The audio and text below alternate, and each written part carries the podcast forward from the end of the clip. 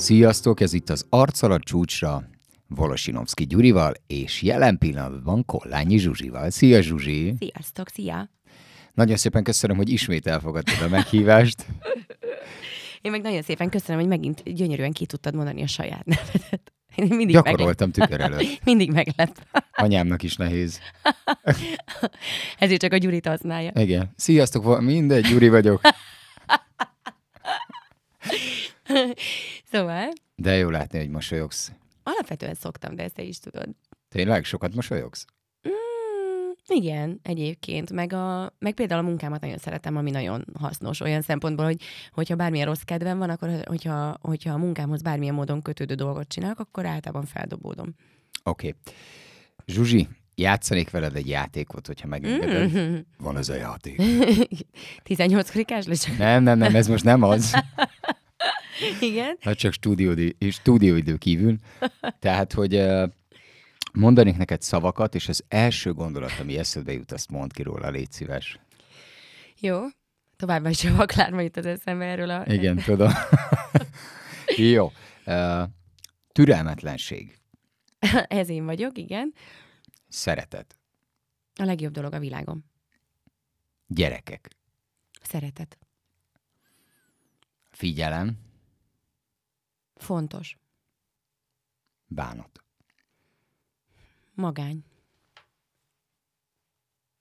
zene, Éltet. falak, Mm, nem biztos, hogy baj.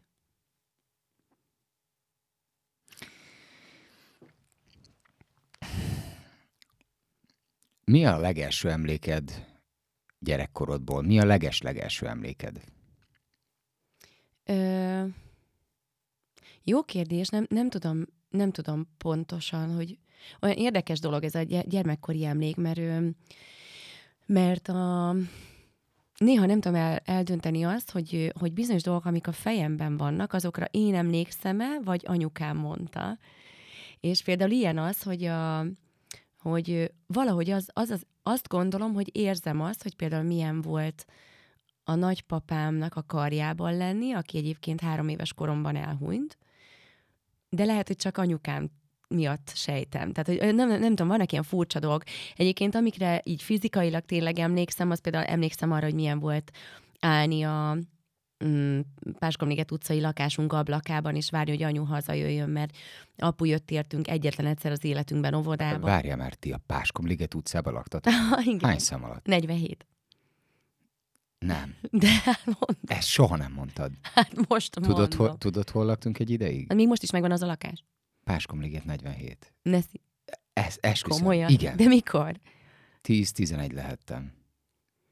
Pedig hát akkor az, az, az a, tehát, hogy akkor ugyanakkor laktál abban a, lak, a házban, mint mi. Hát ne, annyival nem vagy fiatal. De hát, de azért sokkal fiatalabb vagy, sajnos. Köszi. De, de hát akkor mi még bőven, hát még most is az enyém, a miénk a lakás. Az enyém, a, enyém az a lakás még most is. A, ami, Ez elképesztő. Igen, és mire emlékszel? Hogy ö, emlékszem a, arra a magányosság érzésre, hogy nincs otthon az anyukám, mert, a, mert el kellett vinni, ö, kórházba kellett mennie, mert megműtötték a szemét, és mondom, apa, apa jött értünk, vagy értem akkor oviba, és emlékszem, hogy állok az ablaknál, és várom, hogy anyu, anyu ha- hazajöjjön. Vagy, vagy emlékszem rá, hogy a, az öcsémmel ketten ülünk a konyhaasztalnál, és ö, gesztenyepürét eszünk, és szétfröcsköljük a tejszínhabot a konyha minden lehetséges ö, szegletével, mert az tök vicces szerintünk. Vagy emlékszem, amikor anya oldalas csinál, mondjuk, vagy ugye csinált többször nyilván, és emlékszem, hogy volt egy ilyen hokedlink, amin bevittem az egész tepsit, és nem érdekelt a hús egyáltalán, viszont friss kenyérrel, a zsír, ami alatta volt, az az aszpikos zsír, hogy így kitunkolod, és már negyedik szelet kenyeret eszed, és nagyon rosszul vagy. de Éhes még vagy. Zsuzsi? Egyébként éhes nem, vagy? Nem, csak ezekre emlékszem. Vagy, a, vagy hogy minden nap egyetlen egy szelet csokit tehettünk, és az mindig ezek az ilyen szamba, lottó, sportszelet, mm, tudod, ezek az ilyen korosztályos, mik voltak még, kapuciner, meg ezek, tehát hogy, hogy, de hogy az, hogy ezek közül melyik az első emlékem, azt nem tudom megmondani. Annyit változik az arcod, hogy erről beszélsz. Lemész kislányba. Lehet, igen. Nagyon durva. Lehet, igen. De jó érzés is egyébként szeretek, szeretek visszagondolni. Nagyon szerettem az öcsémet kicsinek is, meg egyébként most is imádom az öcsémet, és így és szeretek arra gondolni, amikor ő, ő kicsi volt, hogy olyan annyira cuki gyerek volt, úristen, nagyon édi volt. Te jó gyerek voltál? Én túl jó gyerek voltam. Aha. És, és most rossz gyerek vagy? Hát szerintem nem, az a baj egyébként, hogy, hogy mm, sokan az emberek szerintem azt hiszik, hogy, hogy jaj, mert milyen magabiztos, meg milyen nagy az arca, meg, meg pont a múltkor az anyusom is mondta, hogy izé, hogy jó, hát azért ne tegyek már úgy, mint hogyha sikerült volna bárkinek is elvenni az önbecsülésemet, meg az önbizalmamat, de hogy, hogy ez, azért ez egy felépített rendszer. Tehát, hogy, hogy én alapvetően azt gondolom, hogy borzalmasan szabálykövető vagyok, túlzottan empata, és, és túlzottan lojális. Tehát, hogy, hogy, hogy én az a típus vagyok, hogyha valakinek tehát hogyha valaki azt kéri tőlem, hogy álljak itt ennél az asztalnál következő négy órában, mert neki az valamiért borzalmasan fontos, akkor én itt állok az asztalnál négy órán keresztül. Ez családi minta? Tehát ezt láttad valakitől otthon, hogy ezt így kell? Nagyon jó kérdés, nem tudom megmondani, mert az öcsém azért ennyire nem ilyen, de nyilván ezt szerintem kapcsolódik ahhoz is, hogy én lány vagyok, az öcsém fiú, kapcsolódik ahhoz is, hogy én vagyok az idősebb gyerek. Nyilván valószínűleg azért az idősebb gyereknek elkezdik mondani, tudod, amikor születik egy kis testvére, hogy te legyél az okosabb, te legyél az érettebb, te legyél a felnőttebb. És aztán nem nálunk is ugyanígy van, de én a fiúknál is látom, hogy a Bálint jött ki először a pocakomból, és a Bogdán például, ugye a legkisebb, ő mindenhova Bálint után megy, de úgy, mint, mint egy imprintinges kiskacsat a, a fakacsa után. Tehát, hogy így hogy amit a Bálint csinál, azt csinálja a Bogdán, de egy az egybe bármit, és bármikor. És a Bálint például nagyon szabálykövető, nagyon érzelmi ember, ugyanúgy ő egy az egybe totál én. Ugyanazokon a dolgokon akad ki, ugyanaz a rossz neki, ugyanúgy fontosak neki a, a körülmények, meg, a, meg a, az, hogy, az, tehát, hogy ő szól a többiekre leghamarabb, hogyha valami butaságot csinálnak. Szóval, hogy nem tudom, ez egy érdekes dolog, hogy ez, ez családie, vagy generációs, vagy, vagy nem tudom, hogy ezek a szociális helyzetek szülik, nem tudom. Érdekes, amit mondasz, mert azért te is odaszólsz, hogyha valami nem tetszik. Most már. Igen? Uh-huh. Menjünk vissza egy picit még a gyerekkorodhoz, és utána rátérünk a te gyönyörű gyerekeidre. Azt szeretném megkérdezni, hogy ugye neked nyilván még mindenki másnak volt egy édesanyád, meg egy édesapád, akik neveltek. Tessék? Általában igen, igen. Ezek kellenek ahhoz, hogy egy gyerek jönni, igen. És, és azt akarom kérdezni, hogy inkább apásabb voltál, vagy anyásabb? Teljesen anyás. És velem milyen volt a kapcsolatod, vagy most milyen a kapcsolat? Anyukámmal? Igen. Hű, hát a, a viharvert lenne a legjobb szó rá, de azért, mert hogy ugye anyával azért mi sok mindenen átmentünk, ugye ő nagy részt egyedül nevelt minket, hiába volt apa is ott 12 éves koromig kb. azért leginkább dolgozott. Tehát nem nagyon volt otthon, és egyáltalán nem jött velünk sehova. De ezt, és ezt úgy értem, hogy sehova. Tehát, hogy se a játszótérre, se az iskolába, se a vendégségbe, sehova és a, ugye emiatt is lettem gondolom ennyire anyás, ö, azért a lányoknál szerintem egész standard lenne, hogy apásak legyenek, én nem voltam. Nem is volt szerintem kb. ilyen kapcsolódási pontom apával sok szempontból.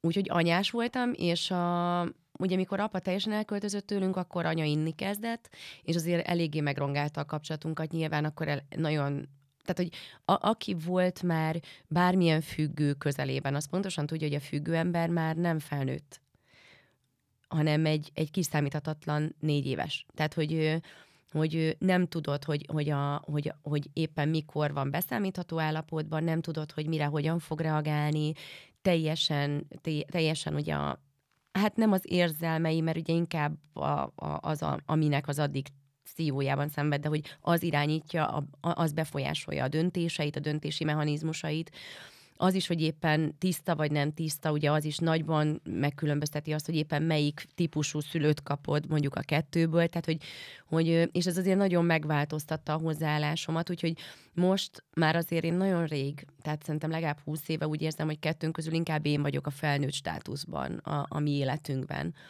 és nem anya Ö, ettől függetlenül szoktam tőle dolgokat kérni, ilyen apró szívességeket, meg nem tudom én, de, de nem, nem úgy számítok rá, mint, mint egy normális dinamikájú családban számítanak mondjuk a gyerekeik a, a saját édesanyjukra, vagy a saját szülőhöz, vagy szülőre. Úgyhogy, úgyhogy furcsa, furcsa, de egyébként nagyon érdekes, én ezen sokat gondolkoztam, hogy sokszor érzem azt is, egy idő után már anyával is beszélgettem erről, bár ő nem egy ilyen, nem volt spirituális alkat, most már kicsit nyitottabb. De az vagy? Én azt gondolom magamról, igen. Ö, milyen, én... milyen szinten vagy az? Hát erre a kérdésre így nem tudok válaszolni. Mondta, hogy mire gondolsz. Miben hiszel? Mm, ez egy nagyon érdekes kérdés. Ö, ni, ni, alapvetően katolikus vagyok egyébként, de ni, nem, is, nem Isten hitem van, bár sokszor azt gondolom, hogy ö, sokszor mégis beszélgetek vele, de nem, nem, nem mehez fűződik alapvetően a hitrendszerem. Sok, sok dologból tevődik össze. Az életem első, ilyen, hát a kamaszkorom után, pont mikor ugye anya is elköltözött már otthon, és nagyon összeomlottak körülöttem a dolgok, meg... meg Miért költözött Mm, szerelmes lett. És akkor ti ott maradtatok a tesóddal? Aha, igen egy eladósított lakásban, az nem volt annyira egyszerű, igen. Meg hát ráadásul az, tudod, ez a, a szeretetlenség érzet, azzal megküzdeni nem egyszerű, az, hogy egyszerűen ott maradsz minden segítség nélkül, azok nélkül, az emberek nélkül, akiknek az lenne a dolga, hogy szeressenek téged, meg hogy támogassanak, és nekünk ez nem volt az öcsivel. És és nagyon sokat foglalkoztam mindenféle, tehát próbáltam kapaszkodni ugye dolgokba, és olvastam tényleg a, a min, minden, tényleg a Koránt olvastam, olvastam a buddhizmusról, olvastam majdnem mindent a Bibliából, nagyon csillagászatot tényleg, asztrológiát, rengeteg mindent, és így nagy, így nagy összességében így leszűrtem mindenből valamit, tudod, így beraktam a töltsérbe, és így alul kijöttek dolgok, és ö, nem egy megfogható dolog az, amiben hiszek, de a, az, e, a, ugye a, a, az első ö, kérdéseit között volt ugye a szeretet meg a figyelem. És, és ha meg kéne fogalmaznom, én e, ezekben a dolgokban hiszek. Tehát a, és a figyelem azt mindenre értem, tehát univerzálisan, holisztikusan gondolom a figyelmet. Figyelem a, a körülményekre, figyelem a belső énemre, figyelem a, a, a, a belső változásokra, figyelem a másik embernek a változásaira, az ő lelki dinamikájára, figyelem a munkádban mindenre, a gazdasági körülményeidre, figyelem a jövődre nézve, hogy, hogy mit tudsz megtenni azért, hogy jobban működjenek a dolgok, hogyan tudsz jobban, termelékenyebben akár dolgozni, akár jobb emberré válni. Szóval így mindenre. Én azt tudom, hogy te nagyon szeretsz alkotni, de nagyon szeretsz dolgozni is. Így van. Ez a kettő ö, van, hogy külön válik, és mondjuk ö, kellene, kellene neked egy pici alkotói szabadság, tehát uh-huh. hogy csak úgy mondjuk örömzenéj, mert azt tudom, hogy írsz dalokat, illetve szövegeket, vagy a munka és a zene, az mindig kézen fogva jár, ugye, nálad, és van olyan, hogy mondjuk nincs kedved már dolgozni? Ö, hát már jó ideje abban a szerencsés helyzetben vagyok, azt gondolom, hogy az, hogy azzal keresek nagy részt pénzt, hogyha, ez, hogyha, hogyha, hogyha a munka alatt ezt értjük, amivel pénzt keresünk, amit, amit szeretek csinálni, és olyan szokott lenni, előfordul nyilván, főleg mondjuk augusztusban már, amikor mondjuk április óta megyek, hogy, hogy mondjuk már annyira nincs kedvem elindulni 300 kilométert nyire sehova. De amikor már ott vagyok, hogy, hogy ha, hallom a zenét magam körül, és, és ami egyébként sokkal fontosabb, ez nagyon érdekes, pont már egy másik uh, interjúban beszélgettem erről valakivel, hogy, hogy, uh, hogy amikor látom magammal szemben az embereket, és érzem azt, hogy, hogy, hogy nekik adok azzal, amit csinálok. És egyébként ehhez nem is kell zene, arra jöttem rá, hogy a, hogy a dalok között is történik valami közöttem, meg az emberek között, azzal, hogy, hogy, hogy megnevettetem őket, vagy hogy, hogy olyan közvetlenül beszélek velük, mint hogyha, mint hogyha a mellettük lévő házban laknék, és hogy, hogy az, hogy tudok segíteni az embereknek, hogy 20-30 percre, és lehet, hogy nyilván nem mindenkinek a közönségben, de hogy sok embernek tudok segíteni, hogy 20-30 percre csak szórakozzon, az nekem jó. Tehát, hogy attól én jól érzem magam, és hogy ö, emiatt azt, azt kell, hogy mondjam, hogy azt én szerencsés vagyok olyan szempontból, hogy én úgy érzem, hogy a, a kreatív tevékenység, tehát a számomra fontos a ter- termékeny fázisok, inkább így fogalmaznám meg, tehát a szám, számom, mert, mert én azt is annak hívom, hogyha valakivel kommunikációban tudok valakivel, tehát valakinek segíteni.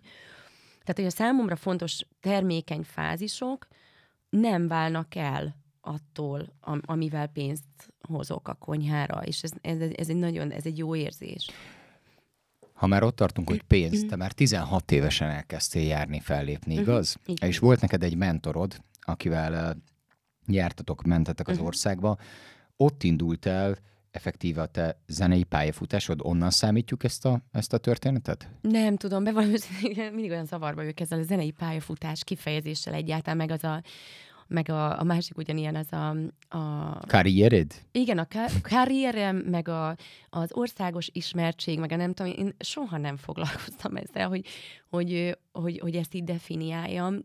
Ott kezdtem el dolgozni, igen, a, a, a könnyű zenében. Ez így pontos, de hogy, hogy én ott akkor is csak azt éreztem, amit egyébként most is érzek ebben a pillanatban, hogy, hogy egyszerűen mentem és csináltam azt, amit a jó kedvem Ki, volt. ki volt az, aki vitt téged? Bajusz Attilának hívják. Ő Szegeden, így a szegedi zenei életnek egy ilyen elég meghatározó karaktere volt így az elmúlt időszakban. Egy, ő egyébként ő is nagyon jó énekes, az Attila, és akkor vele jártam így mindenféle ilyen. Tartjátok még a kapcsolatot?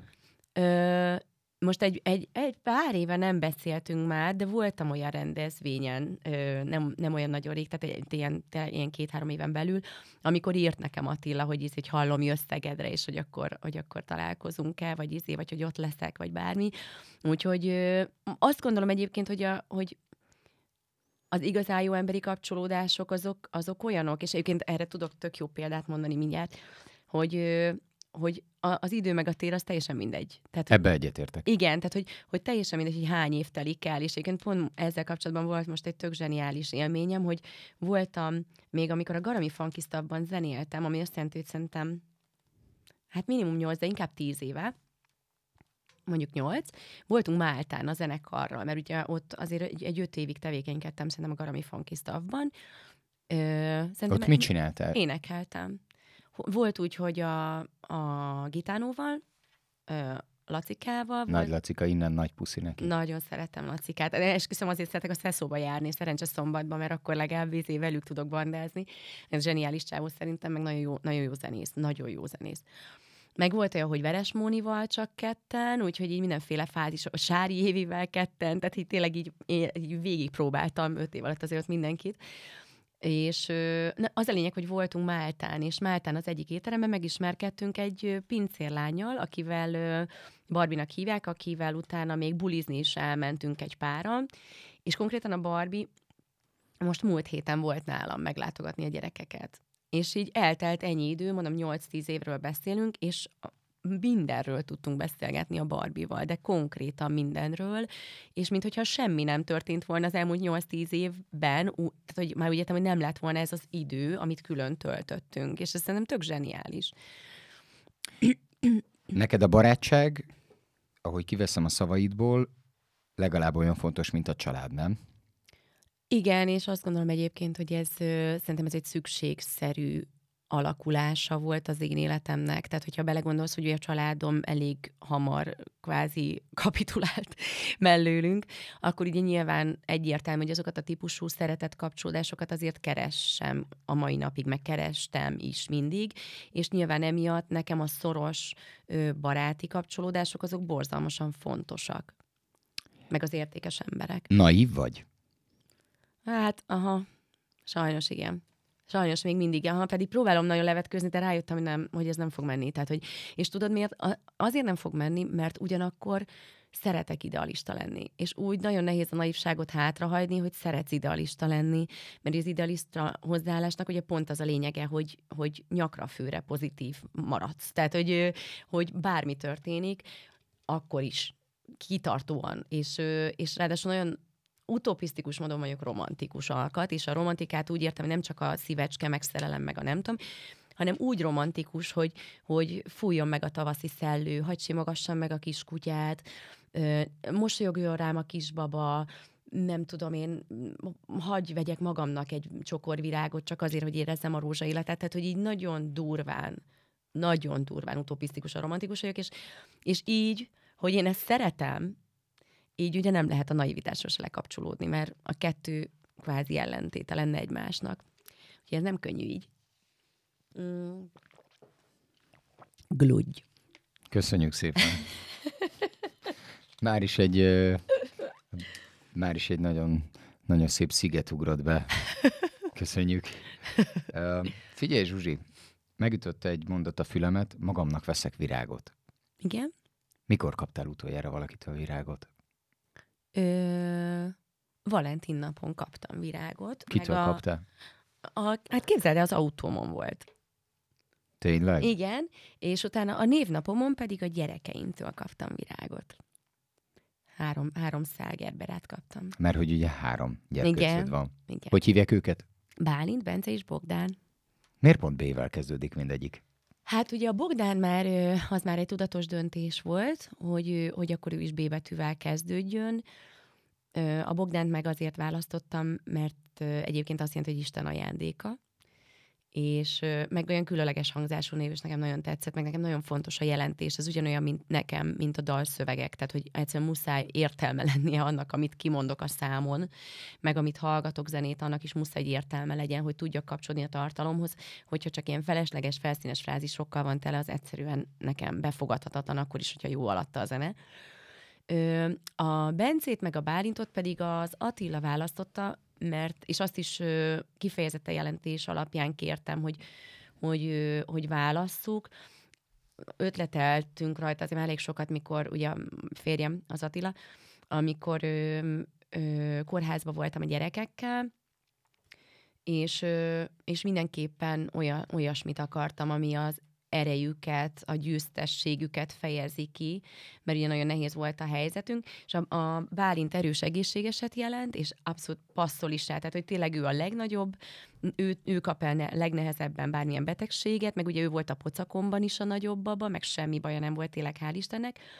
A Bence pedig ugye a Vincének egy kvázi egy abból képzett név, és az győztest jelent ugyanúgy, mint a Vince, ami meg abszolút igaz a Bencére, mert ilyen ö, na, ugye a pocakomból is szerencsére ugye úgy jött ki, hogy végül minden megoldódott, hogy a könyv... Igen, mert hogy volt, volt egy probléma a 12. hétben. Így van. Ugye ez az ikreknél volt adott. Az ikreknél igen, köldöksérve volt a Bencének, és ugye őt egy naposan műteni is kellett ezzel, és utána egy hónapig baba intenzíven volt, ugye ezzel a, ezzel a kis a, a pocakjával. És ott egy döntés elé akartak állítani az orvosok egy bizonyos szakaszán a terhességnek, igaz? Hát igen, volt, volt egy olyan időszak, amikor azt hitték, hogy a két magzat egymás létét veszélyezteti, és, és akkor volt egy olyan, olyan fázis, igen, amikor volt olyan genetikus orvos, aki azt mondta, hogy szerinte jobb lenne, hogyha, hogyha részlegesen megszakítanánk a terhességet, tehát hogy, hogy a Bencéről mondjunk le, hogy a Bálinnak semmi baja ne legyen. Mit éreztél? Ez anyaként, ez, az, ez a konkrétan azon no fucking chance, tehát hogy nem akarok csúnyán beszélni, de Jó. hogy nincs az az Isten, tehát hogy az fel sem, nekem fel sem merült. Emlékszem, hogy, a, hogy, hogy Attila nyilván abba az irányba próbált inkább ö, így nem, nem presszionál, csak hogy úgy próbált abba az irányba hatni, hogy, hogy, hogy jó, de fontosabb, hogy én jól legyek, meg hogy, meg hogy a, a, magyarul, hogy mentsük a menthetőt, de egy anya fejében ilyen opció nincsen. Tehát, hogy nincs olyan opció, hogy, hogy lemondok a gyerekemről, tehát, hogy az ni- ilyen nincs. Azt veszem ki a szavaidból, hogy nyilván a saját életed az egy kincs. De én, ahogy téged ismerlek, igazából bármikor odaadnád az életed a gyerekeidért. De ez nem is kérdés. És ez már ott megvolt, igaz? Igen, szerintem nyilván azért a, te- a természet is tesz erről szerintem bőven, hogy telefröccsint egy olyan mennyiségű hormonnal, hogy így az agyad teljesen átváltozik minden lehetséges szempontból, de hát ez szerintem ez nem kérdés. Tehát, hogy ez ilyen, tehát ilyen, mondom, ez, ne, ez nem vita téma. De utána nagyon-nagyon jól alakultak a dolgok. Igen, igen, szerencsére Bencusnak is meggyógyult a pocakja, azóta már csak ugye egy seb van, ugye, ugye neki nincs köldöke, úgyhogy van egy ilyen nagy Tényleg? vágás a pocakján. Hát igen, mert ugye neki, ahol a köldök van másoknál, mivel ugye neki köldök sérve volt, ugye neki nem zárult be a hasizma, magyarul a köldök zsinór nem úgy kapcsolódott neki a pocakjához, mint más babáknak, hanem ott ne- neki egy nagy vágás van a, a köldöke helyén, És, de hát semmi, tehát hogy azon kívül hál' Istennek így semmi nem emlékeztet arra, arra az időszakra, és egyébként meg egy borzalmas erős, és egyébként iszonyú csökönyös kisfiú, tehát hogy ő, ő egy nagyon, nagyon ö, erős karakter, meg borzalmasan öntudatos. Oké. Okay. Uh, Zsuzsi, ugye édesanyád elköltözött. Uh-huh. A apukád nagyon hamar elhagyott benneteket. A 16 évesen már dolgoztál, mentél fellépni. Uh-huh. Hol döntötted el, hogy a, a zene lesz a főcsapása az életednek? Hol volt? Van-e, volt egy olyan pillanat? Ö, hát két pontot tudok megkülönböztetni ö, ezzel a kérdéssel kapcsolatban. Az egyik az, hogy igazából már három éves koromban mondtam, anyu, anyu mondta, hogy az óviban mindenkinek mondtam, hogy, hogy, hogy én énekesnő szeretnék lenni, úgyhogy igazából szerintem a zene választott engem, is nem én őt. De szép. Hát de ez így van. Uh-huh. Tehát, hogy ez, ez ugyanaz, mint amikor szerintem az a különbség a jó énekes meg a nem jó énekes között, hogy az énekes el akar énekelni egy dalt. Vagy hát a, a, a, a, a rossz énekes el akar énekelni egy dalt. A jó énekes a dal akar lenni és ez nagyon nagy különbség szerintem is, a, és, és én tényleg így érzem, tehát hogy, hogy a Jóisten adott nekem valamit azért, mert azzal célja volt, és ezt nem én csinálom. Tehát ez nem azért van, mert én annyira jó fej vagyok, hogy akkor, akkor már egy jó énekhangom is van, hanem azért, azért van, mert a Jóisten akart ezzel valamit kezdeni, és, és ezt nekem adta, mert úgy érezte, hogy valamiért én alkalmas vagyok rá. Egyébként nem tudom, hogy miért is tök hálás vagyok neki. úgyhogy Igazából ez nagyon ideje korán eldőlt, hogy, hogy nekem ezzel van dolgom, annélkül, hogy én ezzel bármilyen tudatos döntést hoztam volna ezzel kapcsolatban. De a tanítással is van dolgod, bocsánat, hogy közbeszólok, de muszáj elmesélnem egy sztorit. Voltál nálam hétvégén a stúdiómban. Uh-huh. Én ugye gyerekekkel foglalkozom, ez egy szintén. Ja, nem a pornó stúdióra gondolt. Nem, nem, nem, ez most ez egy másik stúdió, de nagyon szépen köszönöm, mert most mindenki ki fog iratkozni. Köszi, Zsuzsi. Nem úgy értettem, kedves szülő. Öt év munkája. Bum. Kolányi Zsuzsi, Közgyuri. Tehát, uh, ugye az volt, hogy bejöttél a stúdióba, a gyerekek picit meghökkentek, amikor megláttak téged. Igen, mondjuk azt nem vettem észre. Mert fel lettek készítve aránylag, de egyébként láttam, hogy nagyon-nagyon izgulnak, és uh, volt, volt egy momentum a, a, az órának, amikor is uh, elénekeltünk a Kék Modern Musicalből egy, uh, egy részt, és van egy, van egy tanulónk, aki, akibe, nem, bocsánat, két tanulóról fogok beszélni. Az egyik egy, egy fiatal kis hölgy, aki egyébként egy nagyon jó zenész, és elmondtad azt, hogy több van ott, több van a torkában. És ö, emlékszem azt, hogy elpityeredett. Igen. És az a durva, hogy ott volt a 15 perc a teremben, és oda mentél, megölelted, és azt láttam, hogy megnyugszik. Tehát hm. egy ilyen, olyan voltál, mint egy élő szanax. Viszont uh, volt egy másik pillanat, ami nagyon erős volt. Uh, az egyik fiatal tehetségünk, egy fiú, énekelt, uh-huh. és nem is rosszul, sőt jól. Ja, Peti? És, igen. Uh-huh. És a következőt, következőt kértett tőle, hogy tedd már meg, légy szíves, hogy becsukod a szemed. És emlékszem arra, hogy elkezdte a Peti, és valami teljesen más dolog született meg, de valami olyan csodálatos, hogy ez brutál. És radikálisan más volt. Tehát, hogy a zene, én nem csak azt mondom, hogy tehát az, hogy te énekelsz, ez egy dolog, de én biztos vagyok abban, hogy neked leadni is kell, tehát, hogy, hogy, hogy tanítanod kell, mert, mert ezzel van dolgod. És ugye neked van ezen az úton is terved arra, hogy taníts, ugye erről beszélgettünk, illetve te tanítottál is. Uh-huh, igen. Azt kevesen tudják, hogy például szinkronizáltál is. Igen, így van, igen. Illetve tanítottál zenészmesterséget, vagy bocsánat, színészmesterséget nem, hanem éneket ének, tanítottál. Ének. Éneket tanítottál. És, és van még egy vonal az életedbe, a nők. Uh-huh. Ugye azért neked nagyon-nagyon hamar... Én nem úgy. Nem. Hú, ezért mennyit fogok kapni. Pornó, nők. Sziasztok! Tehát a következő, hogy ugye szeretnél a nőkkel is foglalkozni, mégpedig úgy, hogy hitet és erőt adsz. Uh-huh.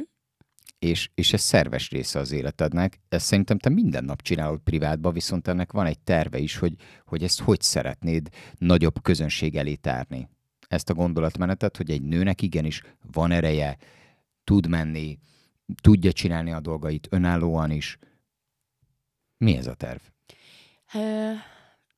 Egyébként most, hogy beszélgetünk róla, így és most, mikor voltam az, az órátokon, akkor is erre jutottam, hogy, hogy lehet, hogy ki kell szélesítenem majd ezt a perspektívát. Ugye ez a, a, ez a műsor ötlet, amiről beszélünk, ugye amit, amit most ö, említettél, ez már több mint két éve érik egyébként a fejemben, és igen, azt érzem, hogy valóban van azzal ö, dolgom, hogy segítsem a nőket ö, abban, hogy higgyenek önmagukban, mert ö, mert egyszerűen nem hisznek. És ami a számomra azért teljesen elképesztő, és ez rám is igaz, tudom, de kívülről sokkal könnyebb az embernek jól látni dolgokat.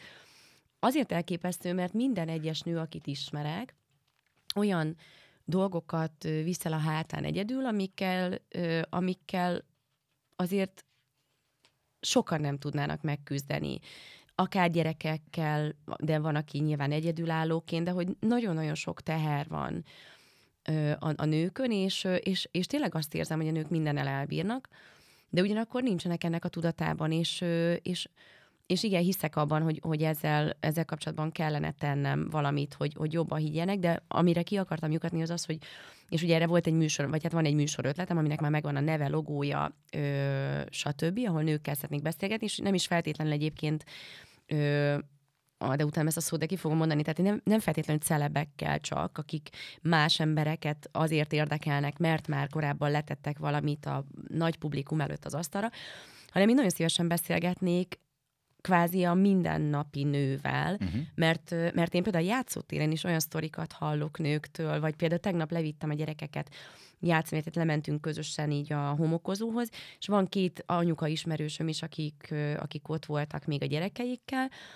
és, és például tegnap is rájöttem, hogy, hogy, hogy az, ahogy egy nő például megéli magát a saját anyasságában, hogy, hogy hogyan ítéli meg a saját viselkedését, ahogy a gyerekeihez viszonyul, hogy, hogy mennyi önvád van mondjuk egy anyában azzal kapcsolatban, hogyha magával szeretne foglalkozni. Tehát, hogy nagyon sok ilyen téma van. De például nálatok a tanórán arra is Igen. rájöttem, hogy, hogy, hogy lehet, hogy ezt, tehát, hogy ez, lehet, hogy ez egy univerzális projekt kell, hogy legyen az én részemről, mert, mert, mert igen, én is azt érzem, meg, meg azt látom, hogy, hogy tudok érzelmi szinten kapcsolódni az emberekhez. De pikpak. Tehát, hogy az a durva, hogy rögtön rá tudsz, rá tudsz állni a másik rezgésére. Igen. Viszont muszáj kérdeznem valamit. Nyolc át, át, igen? Köszönöm. Akkor, akkor történik meg például egy ilyen gondolat az emberbe, akkor jön egy ilyen gondolat az ember életébe, amikor, amikor valami nagyon mély megaláztatás éri. Tehát, hogy, hogy valami, valami történhetett, ami kiváltotta nálad azt, hogy nekem erőt és hitet kell adnom, mert ja, minden belőlünk a... indul ki. Értem. Most a nőkről beszélek. Értem, értem, igen, igen, igen, hogy van egy ilyen indukció, ami... Uh-huh, ami... Ja, hát igen, bár nálam azért uh, szerintem ez Ért nagyon durva megaláztatás? Ért olyan, amit soha nem felejtesz el, és azt mondtam, hogy ez so, tehát azt mondhatod, hogy ezt soha többé nem fogom hagyni. Sok olyan impulzus ért az elmúlt jó pár évben, ami miatt, ami, ami, leértékelő volt, ami miatt kevesebbnek éreztem magam, amiben két, ami miatt kételkedni kezdtem a saját szerethetőségemben, a saját befogadhatóságomban, a, a saját igazságomban, és egyébként rájöttem arra is, hogy ez a legszemetebb dolog, ha szabad ezzel a csúnya kifejezéssel élnem. A leggonoszabb dolog olyas, olyas valamit csinálni egy másik emberrel, amikor a saját igazságában bizonytalanítod el. Tehát az, hogy ő jól látja a saját világát, mert nyilván mindannyiunknak más a saját igazsága, de az, hogy hogy, hogy olyan módon manipulálni valakit, hogy elbizonytalanítsd abban, ez a, tudod, ez a ugye a pszichológia szereti ezt gaslightingnak hívni a Gázlánk című film alapján, ami egy ilyen 40-es években, vagy mikor forgatott film. Tehát az, hogy, hogy valakinél elérni azt, hogy, hogy gyakorlatilag abban bizonytalanítod el, hogy ő jól látja az adott helyzetet, hogy jól ítéli meg önmagát, és ezzel elszívni gyakorlatilag az életenergiáját valaki másnak, ez egy nagyon gonosz dolog, és, és én azért sajnos több embertől tapasztaltam ezt az elmúlt pár évben, és, és igen, ez nekem így nagyon ilyen figyelemfelhívó volt, és aztán ahogy elkezdtem beszélgetni több emberrel, meg például nagyon érdekes, hogy voltam például Várkonyi Andinak is egy olyan műsorában, ami, ami így nőkkel foglalkozott, és ott az abuzív kapcsolatokról beszélgettünk. A Doszpot Evelyn volt ott még, meg a Hódi Pamela, és, és ugye ez nyilván inkább a párkapcsolatokra volt kihegyezve, de ebben azért, azért bármi benne lehet, tehát lehet ez egy, egy családi kapcsolódás, lehet az apukád, az anyukád, a testvéred, a munkatársad, főnököt, teljesen mindegy, hogy kicsoda hogy akár verbálisan, akár fizikai szinten, ugye egy bántalmazva érzed magad, és, és tehát mérgezően, toxikusan hat ez a környezet. És, és nagyon érdekes, hogy itt így, ahogy elkezdtem foglalkozni ezekkel a témákkal, meg ahogy elkezdtem figyelni ezeket a dinamikákat, úgy jöttek be e információk, emberektől, nőktől, tudod, ez az az eset, amikor a YouTube-on is úgy hirtelen pont az a videó van előtted, pont olyan témáról beszélgetnek a buszon melletted, mondjuk most nem egy ideje nem járok buszol, de, de hogy akkor a közértben, és ö, ö, szóval röviden válaszolva a kérdésre, de hogy igen, ért nagyon sok olyan hatás, ami, ami ellen úgy éreztem, hogy védekeznem kell valamilyen módon, ami már eleve egy borzalmas dolog, tehát hogy, hogy, hogy, hogy milyen emberi kapcsolódás az, ahol azt érzed, hogy védekezned kell, és, és, és, és ez nagyon, igen, ez nagyon felnyitotta a szememet, hogy, és edes ugye nyilván nekem többszörösen kapcsolódtam már ehhez az érzéshez, mert ugye nekem, én azért anyunál is sokszor éreztem azt, hogy védekeznem kell. Nyilván nem fizikailag feltétlenül, de hogy, hogy az, hogy leválaszd magad egy mérgező embernek a viselkedéséről, ahhoz nagyon ahhoz vagy nagyon kemény falat kell magad köré építeni, vagy borzalmas, rugalmas gondolkodásra van szükség. És, és szerintem, ez, tehát hogy nekem azért szerintem ez a kvázi 30 évnyi tapasztalatom hozza azt, hogy, hogy úgy érzem, hogy nekem ezzel van valami dolgom. Tehát, hogy ebbe benne van szerintem tényleg anyu, meg, meg akár apu is, hogy ő meg aztán semmit nem csinált, és soha nem volt ott. Volt, hogy megütött férfi? Ö, egyszer volt olyan, hogy, hogy, hogy a nyakamnak estek. Még elég fiatal voltam. És hogy akkor mi történt? Pofont nem kaptam.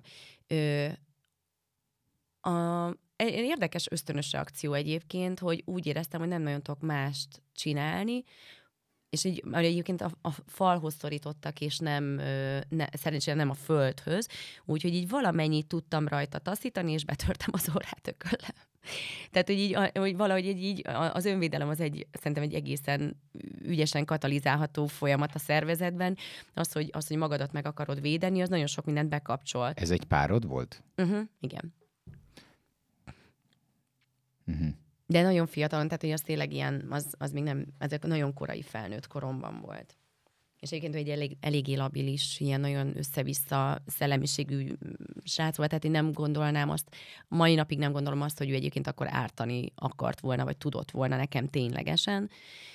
Ö, csak nem tudom, hát épp azt hozta a helyzet, vagy nem tudom én, de hogy hál' Istennek azért bennem bekapcsoltak. Pedig egyébként meg a lénynek nem tudnék ártani. Tehát ez azért vicces, mert egyébként Elmondtad, e, e, mond, mond, mond. mond ja, semmi, csak hogy előbb rágnám le a saját kezemet, mint hogy bárkit megüssek. Úgy, hogy egyébként meg néha tök jó lesne, tehát hogy van, akire ráférne. Kicsit hátrébb megyek. Igen, igen, hát igen. Köszönöm, hogy beláttad, hogy benne vagy ebben a körben. Szóval, hogy, hogy közben eszembe jutott, hogy annyira lennék egy fagyit. Tényleg? Ah, és köszönöm. Hozzunk egy fagyit. Nem, nem, nem, majd hazafelé. Na mindegy, szóval, hogy, hogy igen, tehát, hogy, hogy van, aki, van, akivel kapcsolatban az ember azt érzi, hogy, hogy érzed, hogy pedig ráférne nagyon, de az a baj, hogy, hogy nekem tényleg nagyon sokáig például negyed évente volt az iskában, negyed évente volt torokgyulladásom, mert annyira nem tudtam magam megvédeni, még verbális szinten sem, hogy nem, egyáltalán sehol nem tudtam határokat szabni, sehol. Te egyszer elmondtad azt nekem, hogy elmondtad azt, hogy ha, ha rossz kedved van, akkor elmegy a hangod, akkor nem tudsz énekelni. Így van. Ez így, ezt pont az órádon mondtam. Igen. Ez így van, ez pontosan így van. Nagyon érdekes ilyen szempontból nekem például a tánc, meg a zene relációja, hogy, hogy bármilyen mély ponton vagyok is éppen, hogyha latin zenét hallok, és táncoltok latin zenére, akkor azonnal instant módon eltűnik a rossz kedvem. De tényleg. Tehát Te in... tudsz táncolni? Azt nem mondtam, de szoktam. ö, ö, viszont ugyanez az énekléssel nem működik. Tehát, hogy, hogy nem, nem tudok énekelni, ha rossz a kedvem. Nem biztos, hogy elmegy a hangom, de hogy nincs kedvem, az biztos. És amikor szabadnak érzem magam, és egyébként innen szoktam tudni, hogy mikor vagyok szabad lelkileg, olyankor automatikusan elkezdek énekelni.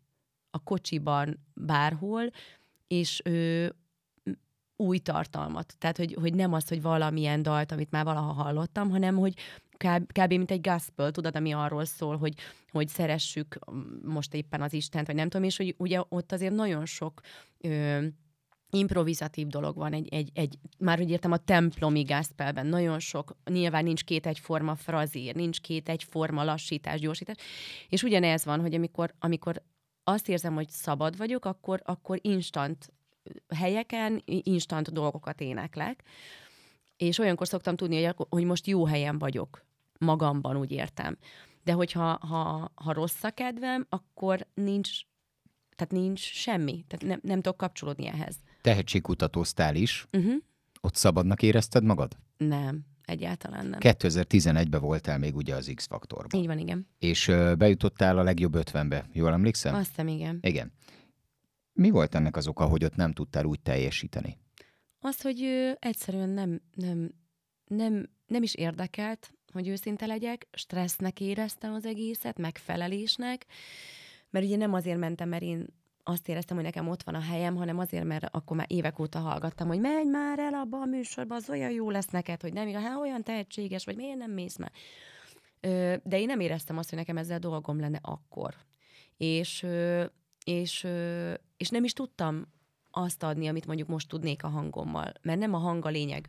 Tehát, hogy az, hogy egy előadónak szerintem, és, és egyébként pont ez, valami hasonlót mondtál egyébként te is, Ja, hogy, hogy ugye az, az, hogy énekelni tudok, az egy dolog, de hogy van dolgom a tanításra, ugye így fogalmaztál.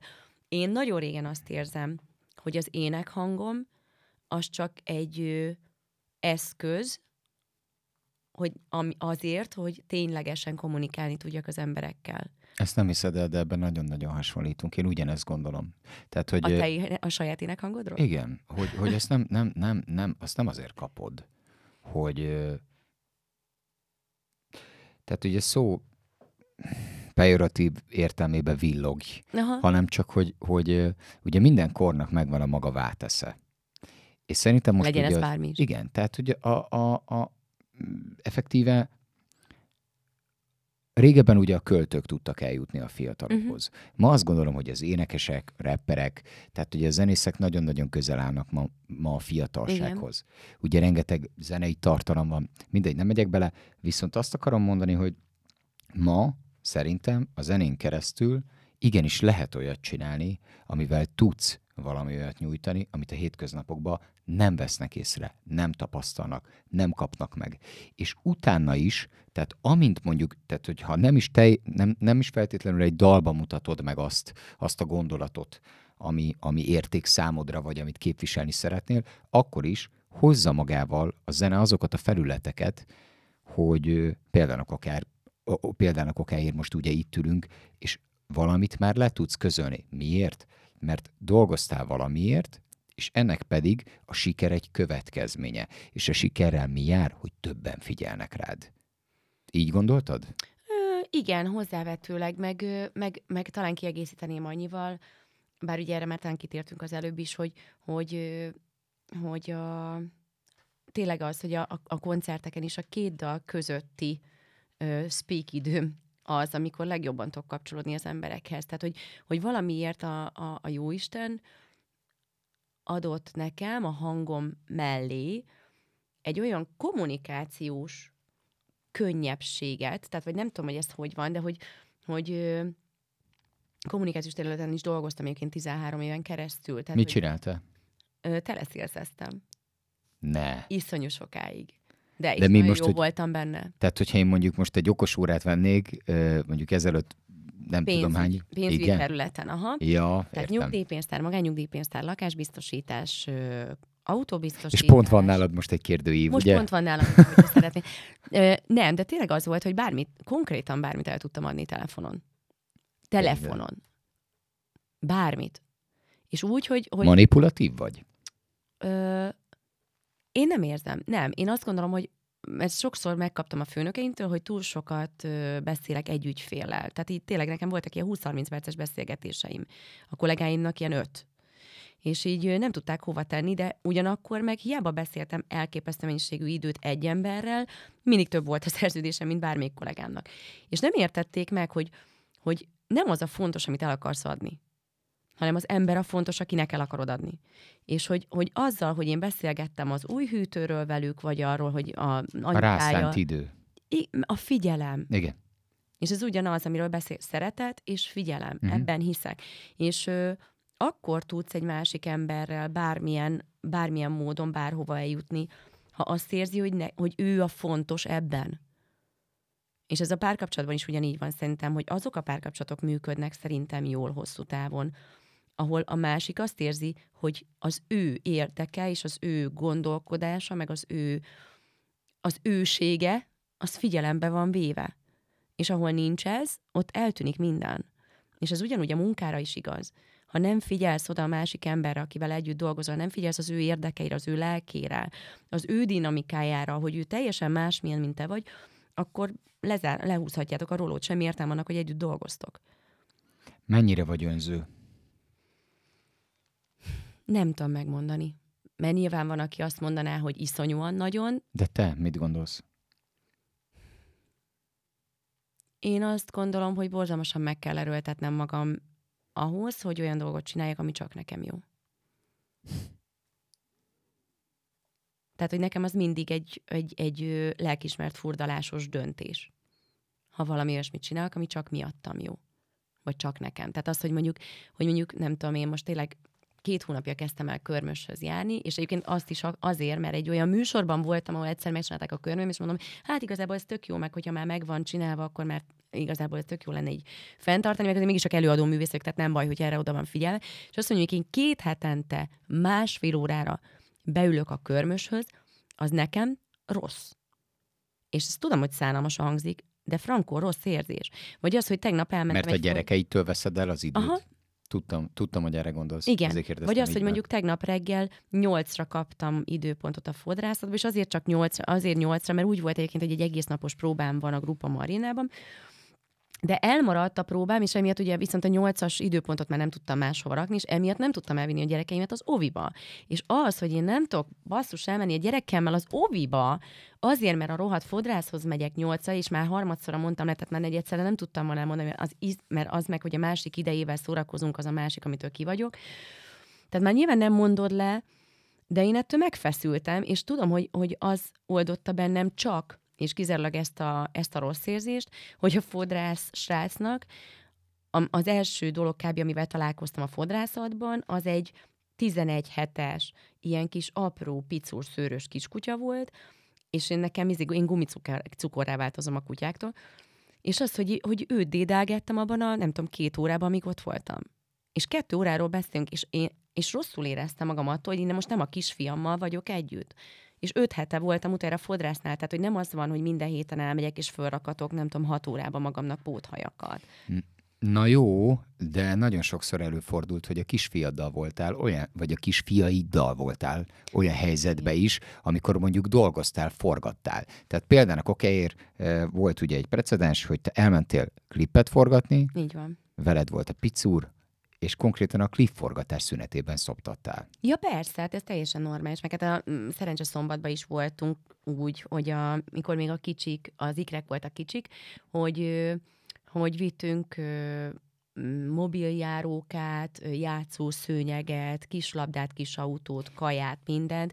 De egyébként én a fodrászatból is elvittem volna a legkisebbet, de hát az meg már milyen?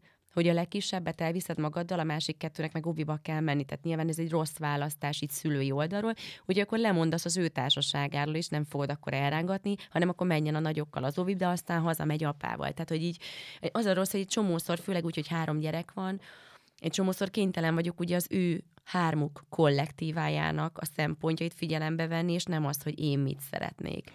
Volt, hogy abba akartad hagyni az éneklést azért, hogy teljes, teljes értékű anya legyél? Hozzáteszem, bocsánat, ö, helyesbítve, én abszolút annak látlak, én ismerlek. Tehát, hogy ha valaki olvas a sorok között, akkor érti azt, hogy, hogy mennyi mindent megteszel a gyerekeidért, de biztos, hogy van olyan, aki van olyan jó indulatú, és azt mondja, hogy de miért kell, miért kell akkor hagyni a gyereket, járni. meg bulizgatni? Tehát, hogy igazából tényleg elmész fellépni, az, az, az, az igazából egy parti. Tehát Igen, gondolom, hogy mind, minden nap csőrészegen mész fel és bulizol. Nyilván, persze. Így, nem ittam öt éves semmit. Na, ez, na, ezt még meg akarom kérdezni. Addiktivitás. És utána visszatérünk. Addiktivitás. Van-e olyan addikciód, amit most itt megosztasz velünk? A rendragáson kívül. Tényleg? Igen, miért Ez a függőséged? Szörnyű, miért a gyerekeim vannak, persze, hát három fiam van, hát én térdig járnék a játékban, negyed órán keresztül nem raknék rendet. Úgyhogy ez nem, nem a takarítás. Semmi rossz szokásod nincsen ezen kívül. Nem dohányzom, nem iszom, nem drogozom, mm, nem vásárolok magamnak ruhákat, mondom, körmöshöz meg fodrászhoz is nyűgre, nyű- nyűgből járok, öm, öm, a smink cuccokat szerettem korábban, de már sem nagyon érdekel, már olyan sok lett, hogy meg, meg nyilván most már gyerekeimet nézem, hogy nekik mit tudok venni, és előbb veszek meg egy, nem tudom, egy mancsőrjáratos könyvet, mint egy, egy szemhéjpalettát. Mm, szóval a gyerekeim.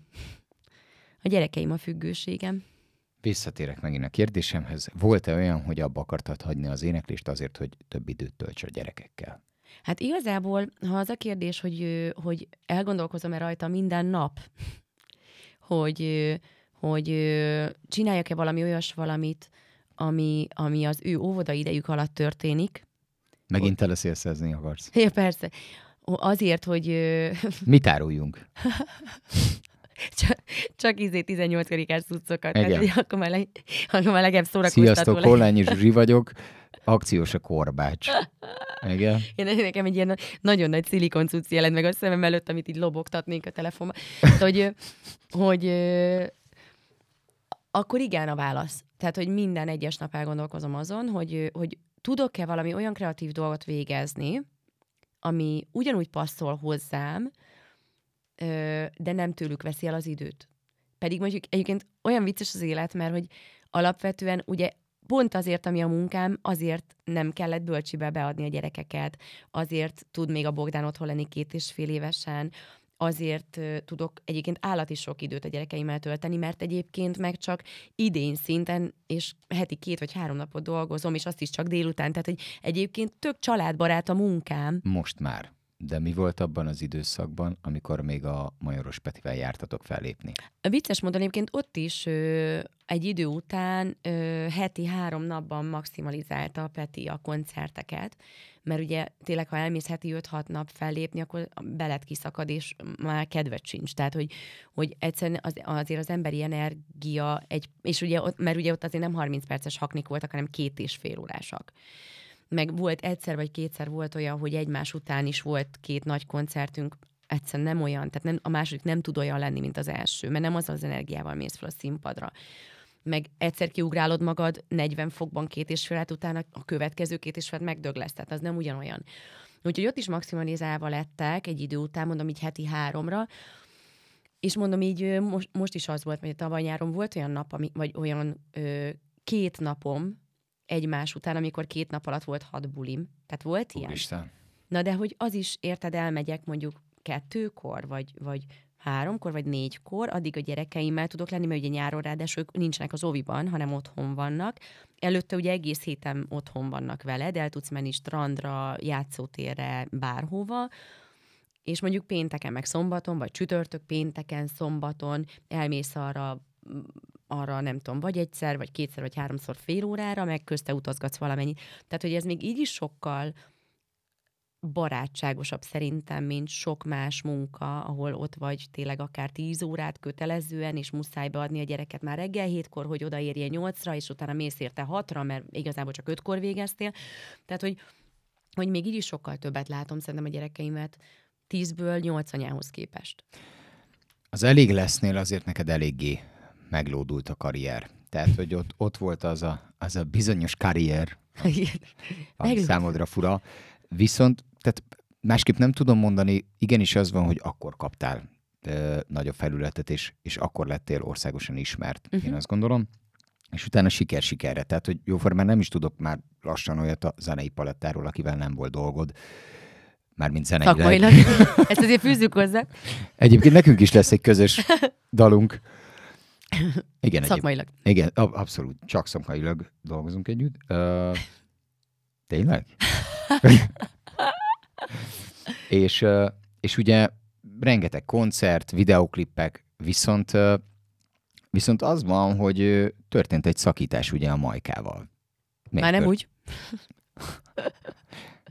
Miért történt ez? Szerintem ez több minden hozza magával, vagy, vagy több minden okozta, de igazából nagyon röviden szerintem egyszerűen csak mm, elváltoztunk egymástól. Tehát, hogy mások lettek a prioritások, más dolgok voltak a fontosak, más, máshogy láttunk dolgokat. Annyira durva, mert értem, hogy köztetek nem volt olyan nexus, nyilván ez egy egyértelmű történet, de mégis úgy beszélsz az egészről, mint egy párkapcsolat. Mert igazából az, tehát hogy azért ezek nagyon hosszú munkakapcsolatok, és ráadásul azért a, a színpadon együtt zenélés nagyon közel hozza az embereket egymáshoz, és azért a, Pet, a, a Petinek én nagyon sok, ö, tehát hogy egymás lelkitársaivá is váltok egy idő után, főleg, ráadásul ugye a Peti is azért nagyon sok szempontból nagyon hasonló emberek vagyunk, hiperérzékeny, bár egyébként nyilván nem ezt mutatja, hanem ugye van ez a nagy macsó férfias izé, de hogy alapvetően egy nagyon mély érzésű ember, sok, sok, ö, sok érzés van benne. De akkor ebbe hasonlítotok, Zsuzsi, nem? Mert te is azt mondod, hogy hozod, Sok. azt a, hozod azt a vagánycsaj vagyok, ő hozza a nagyon Persze. macsó lecsó vagyok, és azt mondod, hogy innentől kezdve lelkitársak is tudtok lenni. Viszont ennek ellenére szétment ez a formáció. Beszéltek ma még? Nem igazán. Sőt, tehát úgy, úgy fogalmaznék, hogy egyáltalán nem. Mert volt egy olyan cikkáradat, hogyha ö, ö, Majka megkeresné Kollányi Zsuzsit, ugye te adtál egy interjút, ez ki lett forgatva, Nyilván. és, és hogy, hogy, hogy te vágysz vissza, tehát hogy ez így jött le. Igen. Ebből mi igaz? Semmi. Tehát, hogy ugye az volt a kérdés, hogy ha Peti megkeresne azzal, hogy szeretnék-e még vele dolgozni, akkor mit szólnék? És ugye én erre azt mondtam, hogy nyilván elgondolkoznék rajta, mert hogy van egy csomó szép emlékem abból az időszakból, én nem utálom a Petit, nincsen semmi problémám, tehát én nem, nem hurcolászom magamon a nagy batyút, hogy nem tudom, bármiért is haragudjak. És meg egyébként nyilván, tehát hogy ismerem, szeretem a produkciót, tudom, hogy hogyan kell benne működni, tehát egyszerűen ez, ez nem kérdés. Tehát, hogy nekem az, az, azok sokkal érthetetlenebbek, van ilyen ismerősöm, aki, aki például nem tud együtt dolgozni az ex menyasszonyával, és nem tud együtt dolgozni vele szakmailag, de úgy, hogy eltelt akár 8-10 év azóta, mert egyszerűen ő hordozza magával azt, a, azt az ilyen rossz érzést, ami, ami ehhez fűződik. Én ezzel nem tudok egyetérteni, tehát hogy én, én mindig lerakom a puttonyt, mert semmi értelme az, hogy viszem magammal. Persze, rövid távon lehet olyan, hogy az ember sértett, szomorú, nem tudom, egyedül van, magányos, tök mindegy, hogy most mi, most kapcsolat, vagy, vagy munka, vagy teljesen mindegy. Tehát lehet az ember mélyponton, de azért ezt egy idő után egy normális életember szerintem csak maga miatt is lerakja. Uh-huh. Meg azért az idő, és ilyen szempontból ez tök patetikus, de tényleg azért az idő megszépít dolgokat, és, és e, egy idő után elengedsz, tehát tényleg, ha, ha az ember értelmes, akkor elengedsz dolgokat. És én tudom, én tudom most már csak, csak a jó oldalát nézni annak, hogy, hogy milyen szép dolgokat értünk el közösen azzal a formációval, és, és tudom, hogy tök jó buli lenne, mondjuk, hogyha újra együtt dolgoznánk bármilyen projektben. Tehát De- magyarul te nyitott lennél, ennyi volt az egész, Ennyi volt, ennyi ez volt az a egész az üzenete. Igen. Persze, így van, ez volt, ez volt a kérdés, és ugye sikerült oda kiforgatni, hogy én visszakönyörögném magam, és a, a, ugye a Peti meg nem fogadna vissza. Tehát azért a, az, Erre a Majka reflektált? aha, ezt. Hogy? Hát azt, hogy, hogy, hogy ö, tökéletesen meg vannak elégedve a, a Mónival, ugye Veres Móni, Nika, Mónival, és hogy csak furcsa mindenkit a Nik nevén hívni, úgyhogy egyébként meg Igen. barátaim, meg, értem, meg emberek. Értem, értem, értem. Igen, de hogy, a, hogy a, meg, hogy, meg, hogy még, még pluszban felül is teljesít, ahhoz elváráson felül teljesít a Móni, és hogy, és hogy, hogy emiatt nem akarnak rá lecserélni. Vagy, e- vagy őt engem, vagy, vagy rám. És így, ö, tudod, amikor így olvasod, és így azon gondolkozol, hogy ez hogy jött szóba? Tehát, hogy ki, ez, erről ki beszélt egyáltalán, meg ki ak- tehát én nem is akarom ezt. Tehát, hogy nagyon furcsa. Ideges voltál? Vagy szomorú? Hát, ö, egyik sem, azt hiszem, inkább ilyen, most nyilván, hogyha kamerán kívül lennék, akkor mondanám, hogy mi jutott az eszembe, de hogy, hogy, hogy az, hogy mi a fene, tudod, tehát, hogy hogy, mi a fene? Mi Igen. a fene? Tehát, hogy hogy, hogy hogy lehet ezt így ki, izé, kiforgatni, meg hogy lehet tényleg az emberi tényezőket ennyire figyelmen kívül hagyni egyáltalán? Tehát, hogy hogy, hogy tud annyit hozzátenni a média, hogy a Peti ez már az jusson el, hogy én vissza akarok. Tehát, hogy na, szóval olyan, nem tudom, nagyon kellemetlen az egész szerintem, de mindegy is. Nyilván nem csak én kapom ezt a médiával, hanem mindenki más is. Oké. Okay. Uh, igazából te, mint előadó, mint énekesnő, biztos, hogy vannak gondolataid még arról, hogy mondjuk ez elkövetkezendő... Nincsenek gondolataim. Tényleg? De legalább szép vagy.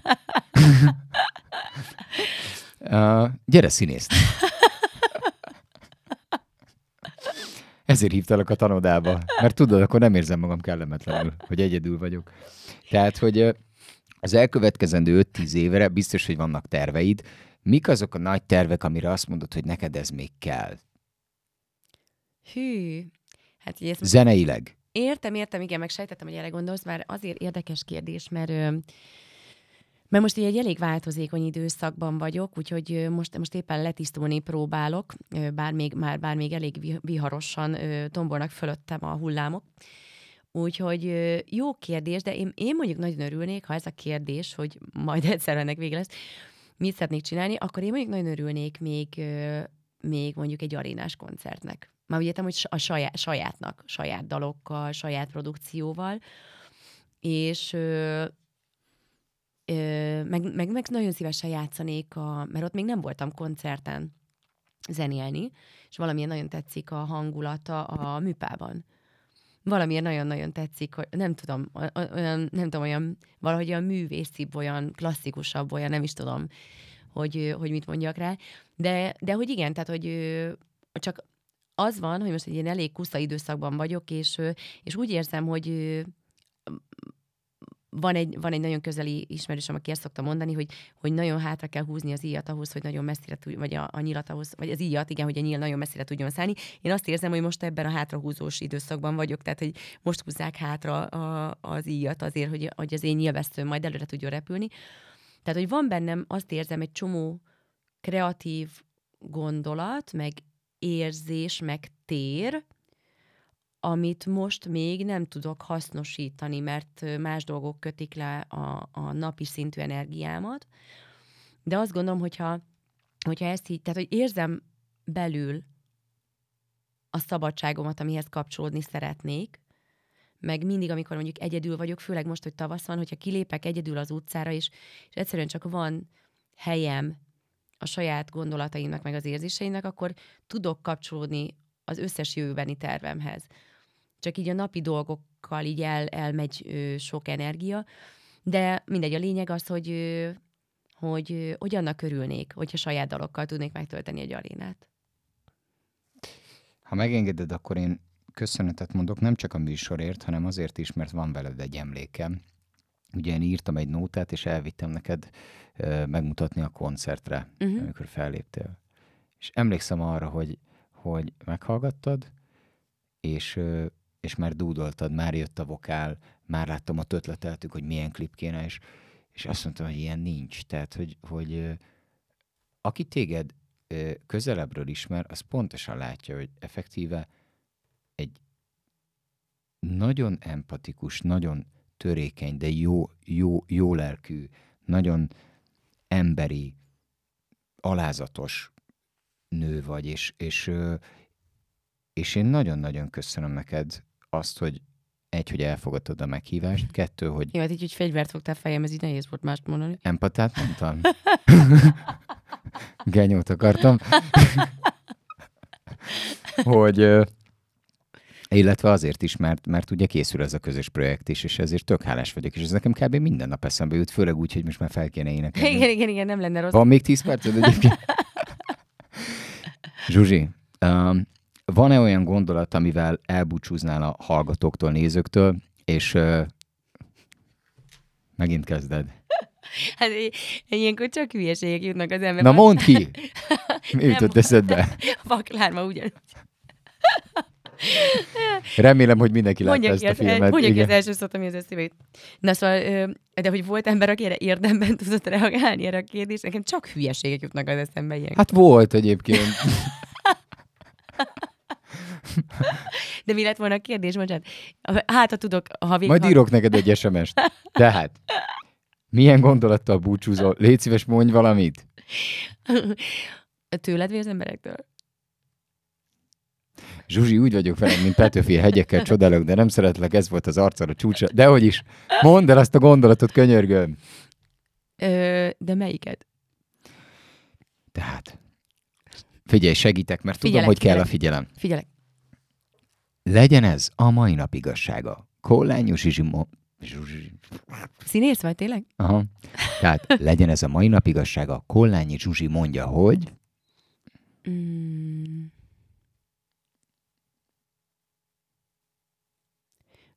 Menjetek ki az utcára, és inspirálódjatok, mert tavasz van, süt a nap, és uh, csiripálnak a madarak, és ez nagyon-nagyon-nagyon jó felszabadít titeket, higgyétek el.